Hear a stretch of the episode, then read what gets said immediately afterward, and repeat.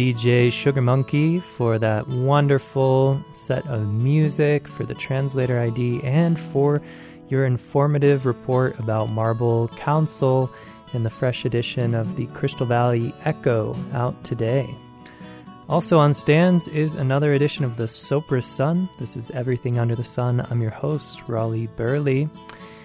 And joining me in studio, we have the one and only Heather Sackett with Aspen Journalism. Hi, Raleigh. Thanks for having me. Thanks for joining us, Heather. And we also have Sopris Sun youth journalist Gus Richardson. Hello. And I do want to take a moment before we jump into our topic of the day, which is the Thompson Creek Reservoir water rights, which have been abandoned. Thank goodness. I think I'll say that, even though we're supposed to be impartial. Um, let's talk a little bit about the Sopris Sun event, though, very quickly, because it's coming up one week from today. It's going to be at the Thompson Barn in RVR.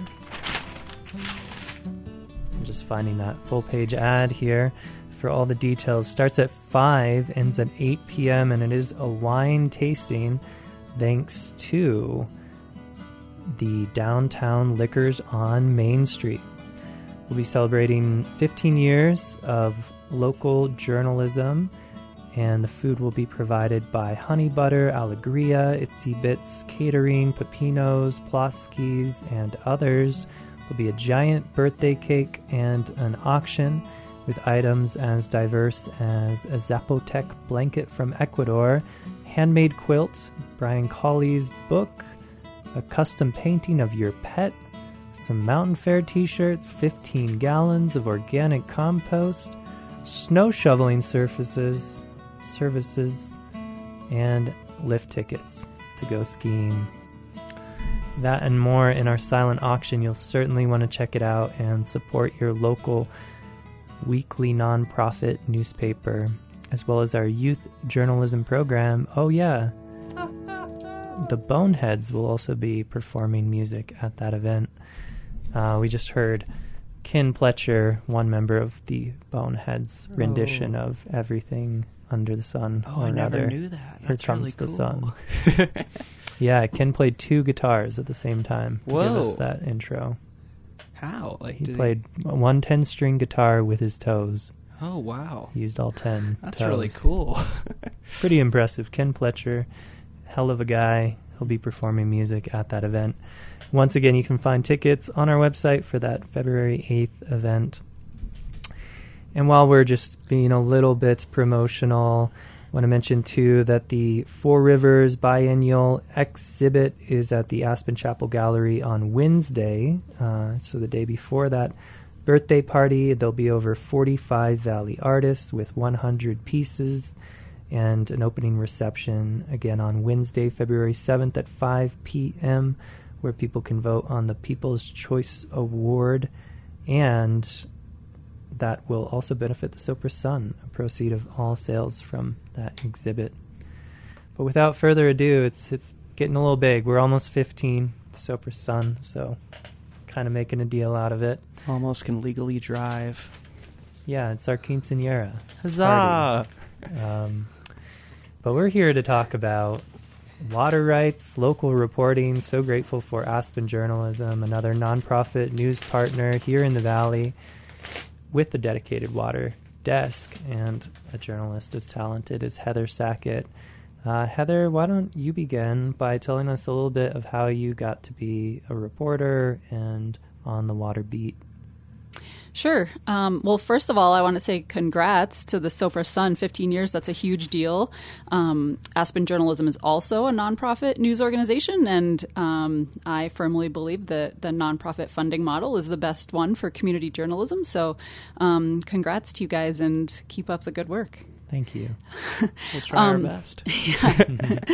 Uh, so I got my start in community journalism, mostly small newspapers, um, starting in upstate New York, the Lake Placid News, Adirondack Daily Enterprise, and then moved out to Colorado, worked at the Littleton Independent and the Denver Post covering Douglas County, and then I moved to Telluride, worked at the Telluride Daily Planet, um, and then I went back to grad school specifically for environmental journalism uh, found Aspen Journalism and started freelancing for them, and then um, started working full time for Aspen Journalism in 2019.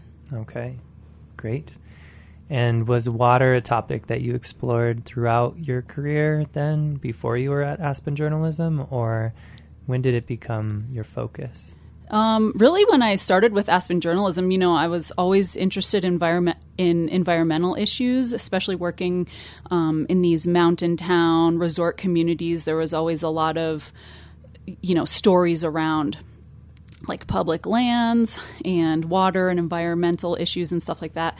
Um, but I wasn't specifically interested in water until I started with Aspen Journalism. And there's just there's so much to it. You can explore every issue through water. Mm. You know, you've got politics, law, the environment. Um, you know, local governments, like every single issue, water seems to touch. So, um, just find it a fascinating subject. Yeah, I mean, water water goes deep.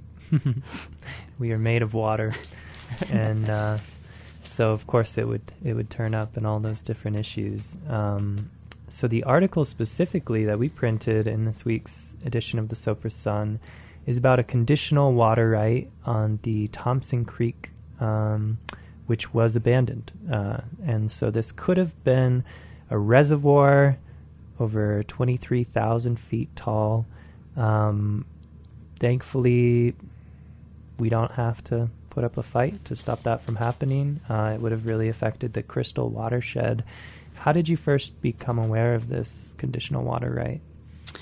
Um, well, so part of my job is um, just combing through really wonky, impenetrable documents. Okay. And so um, every couple months, I check out the water court resume. And this is actually public. You know, anyone can go online and look through this. And they do actually publish these in the paper. I think the paper of record is probably the Aspen Times or the Glenwood Springs um, post independent, but um, this, you know, it's out there. So people can go look this up, and I did. And mm-hmm. uh, so just started digging into it a little bit and found that these conditional rights were still kind of hanging out there from, I believe, 1966. Right. And um, so, what happens with conditional water rights is they allow a water user to reserve their place in line. In Colorado, water is based on your priority date. So, the older the water right, um, that means you get first use of the river. So the older rights are more valuable, they're more powerful. And so they had this 1966 right, but the water had never been developed, obviously. It had never been used. And every six years, with a conditional right, you have to go to water court and file what's known as a diligence application to sort of maintain your place in line. And you have to prove to the water court um, what they've done to sort of move towards developing this water right. Mm-hmm.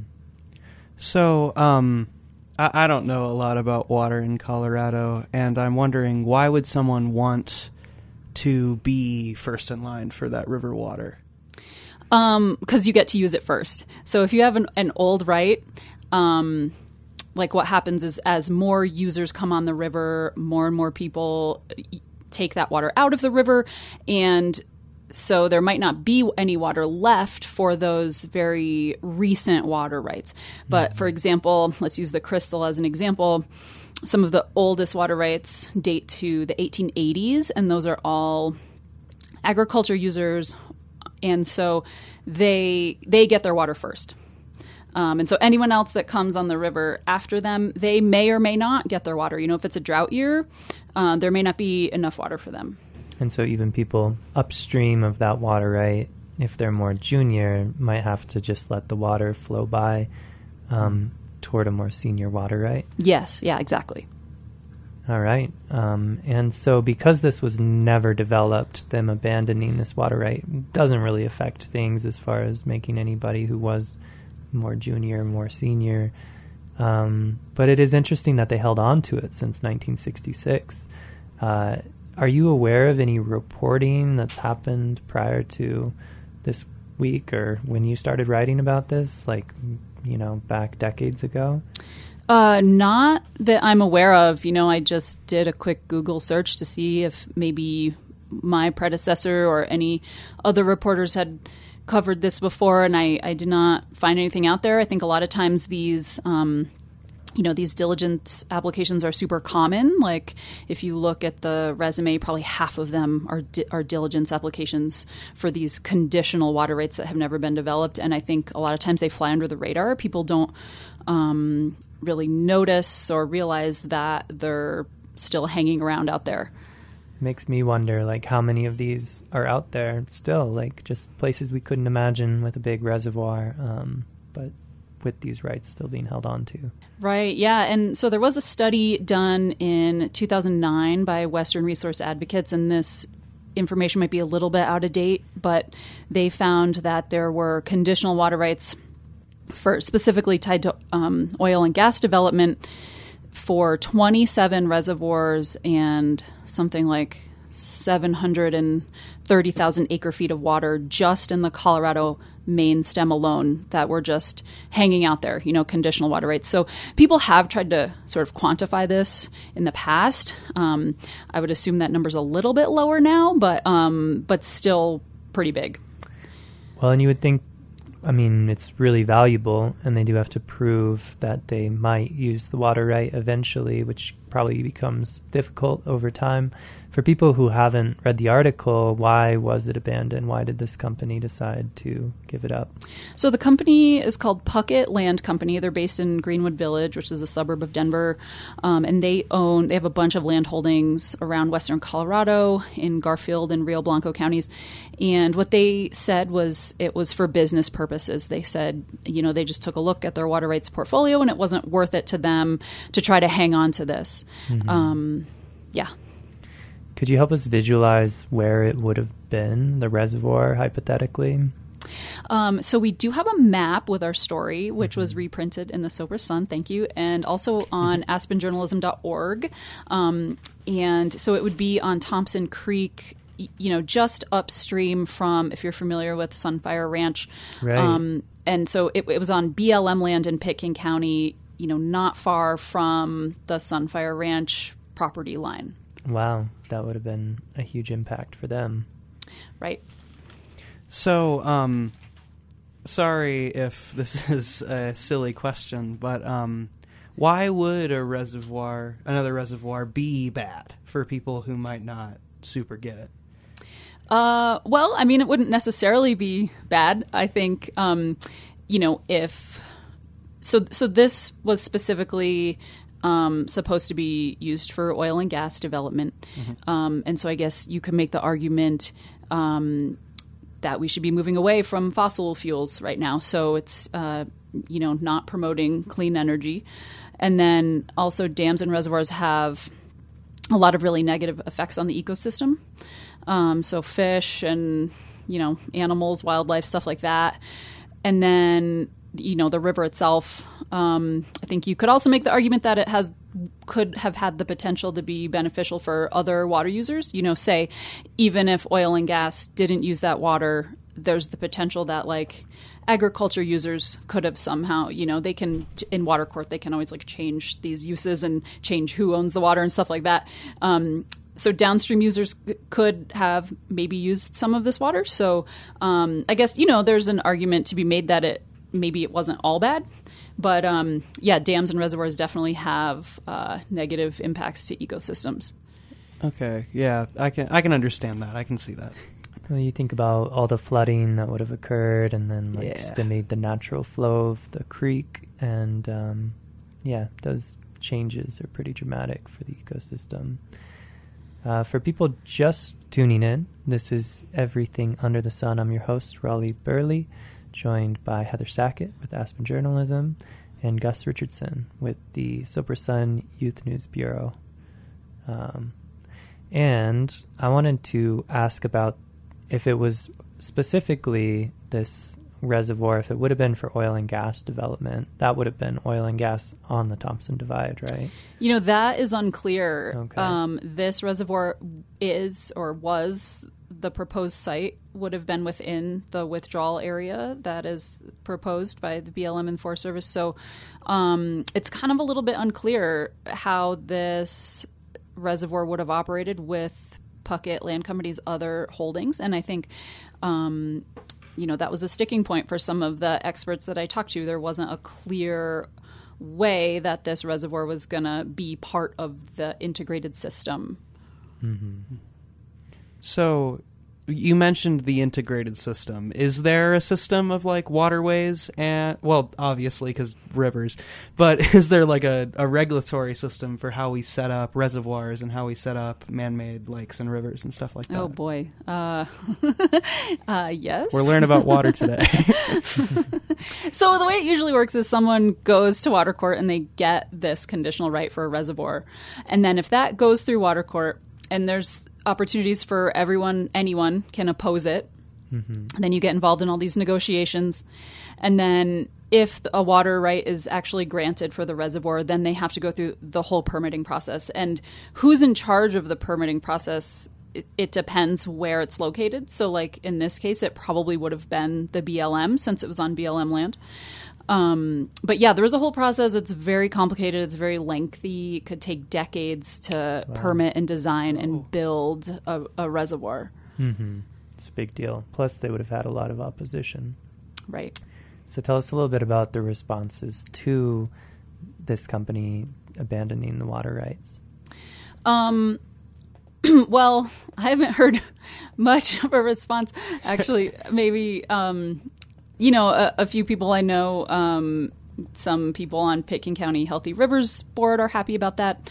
Um, some people in the environmental community, you know, uh, Wilderness Workshop was concerned about this um, because they support the Thompson Divide withdrawal proposal. Right. Um, but uh, yeah, haven't heard like a ton of feedback. I don't know. Have you? What have you heard? Oh, I think a lot of people, it was just like a shocking thing to even imagine um, as we speak more and more about wild and scenic status for the Crystal River, um, plus all that oil and gas withdrawal process for the Thompson Divide, just um, thinking that conditional water rights existed for oil and gas development right there, just south of town. I think came as a shock to people who were just totally unaware that that was even a possibility. Right. Yeah, and and I was totally unaware that it was a possibility too. Um, so yeah, that's I guess um, you know that's just proof that these water court filings tend to sort of fly under the radar a lot of t- a lot of the time. And it speaks to the importance of your role as a water reporter. Um, sustained, I mean, we were talking about the value of nonprofit journalism. Um, you know, to have a dedicated person, and I know your position's funded through foundations, grants, um, but people know the importance of water, and then they can support you to be on that specifically. Um, and without Aspen journalism, probably this and many other stories would completely uh, not get attention because also, as we're learning, water is dense, the topic, Yes. and um, yeah, it, it takes somebody with the time, with the knowledge, uh, to bring things to the surface like this. Yeah, absolutely. Thanks a lot. Um, I, I totally agree. I think, you know, I cover this as a beat. So, total, you know, shoe leather reporting. I am out there. I'm going to all these meetings. I am reading the document. And uh, it is really complicated. And I'm not even going to pretend like I'm an expert. You know, I, I learn something new with every single story I do. Um, so, yeah, I, I think it's the best way to approach a topic as, as dense and complicated as water. What stories are you working on now? Do you Oh, have any that's top. previews for That's us? top secret, Secret. Raleigh. We're not trying to steal your stories. we don't have the time. We're struggling to steal our own stories. Uh, well, I'm actually working on something right now. Um, the Colorado Sun actually already just did a story on this, but it's it's sort of similar to um, the Thompson Creek conditional water rights for reservoirs in that um, these this story involves conditional water rights for reservoirs in Summit County, and so this is Colorado Springs had you know very similar situation. They have these conditional water rights to build reservoirs in the high country of Summit County um, that have been hanging out there since like 1952, I think. And um, they filed their diligence application, and in that case, a bunch of opposers got involved. So there was the River District, um, we had Summit County, town of Breckenridge. All these people said, you know, no, we don't want you taking more water from the western slope over to Colorado Springs. So they got involved and they just hammered out a, set, a settlement where those conditional water rights, Colorado Springs has agreed to abandon them. So the possibility for those reservoirs is going to go away. And in exchange, in return, Colorado Springs is going to get to enlarge an already existing reservoir on the east side of the divide. So, um, you know, and everyone is like pretty happy about this. Um, the River District, they were created in 1937 to oppose just these types of trans mountain diversions. And so, um, you know, I think everyone was like pretty happy with that settlement. But um, so that's that's something I'm working on. That's you know has similar issues to the um, Thompson Creek situation. Okay, interesting. Yeah, and probably a lot more complicated when it is involving cities and populations and supplying water to, they say, Colorado Springs is going to be bigger than Denver by 2050. Right. Yeah. For sure. Yep. and then the political power too that we see in Colorado with the population much bigger on the east, but more water in the west. Um, yeah, that's a whole topic. Yeah. Makes for a lot of interesting issues. Do you get to travel a lot outside of our valley? Are you going, you know, far west to cover these issues, or are you ever going to the Front Range? Yeah, I do. I do travel. Um, you know, the state water board and these different. So there's nine basin roundtables that represent each of Colorado's nine different river basins, and they meet. You know, all around the state. Um, and so I do travel to go to those. Sometimes I travel to go to the Colorado Water Conservation Board. They meet often in Denver. Um, you know, I go to Grand Junction quite a bit. There's a lot of interesting water issues in the Grand Valley. I also went up to Rangeley and Meeker this past fall for a couple meetings. Um, so yeah, pretty much. Uh, I would say most of my reporting stays on the West Slope, um, which is really great. Love to travel around the West Slope, but um, you know, like you said, kind of the seat of political power and population center is the Front Range. So I do go to Denver too. And as um, Aspen Journalism's water desk reporter, are you limited geographically in what you cover? Or would you write about, for example, like the Poudre and water stuff happening over at Fort Collins, for example? Yeah, for sure. Um, it's just Colorado River Basin is Okay. kind of my area. I do focus a lot on local stuff, you know, Roaring Fork Basin, and that includes obviously the crystal and the frying pan. Um, but wider, you know, zoom out a little bit. I do mostly Western Slope, and then even the whole Colorado River Basin. You know, I've been to the lower basin once on a tour of all the infrastructure down there in California and Arizona. Um, and then every year I go to a big conference in Las Vegas. But um, I would say geographically, it's mostly Western Slope. I know there are a ton of interesting things happening, um, like on the Poudre and in Grand County. They're the most diverted county in the state. But um, you know, unfortunately, I'm just one person, so I don't. I tend to not be able to get to everything. Well, I saw too that Nederland has now given um, representation to Boulder Creek, and that was an interesting development. Um, that they do now have two people who are sort of like guardians for the creek. Yeah, rights of nature. It's a really Mhm. interesting uh, legal area. I know, um, I believe the town of Ridgway did the same thing. They gave rights to the Uncompahgre River, I think. Um, but yeah, that's definitely a, an interesting area of law. hmm Well, we do have just about two minutes left. Do you have any more questions, Gus? Uh, no, not really. Uh, just that I don't know. I've never. I, I learned a lot about water today, and That's that's, important. uh, so thank you for teaching me about water, and I hope that our listeners learned about water as well. Well, it keeps going deeper. Yeah, there's more where that came from, Gus. You, look, look me up. A flood of information. A lot of And fun puns. Lots of water puns. yeah. Anything you'd like to add, Heather? Um, I can't really think of anything at the moment, but just thank you so much for having me on. Um, thanks for reprinting our story. And um, yay, nonprofit news. Go nonprofit news. We hope to see you, Heather, at the wine tasting event again, February eighth. You can find more information about that uh, in this week's paper. Lots of good information this week. Uh, so stay tuned for the regional roundup by Maeve Conrad coming up next. And um, hope you have a wonderful rest of your day. Thanks for tuning in.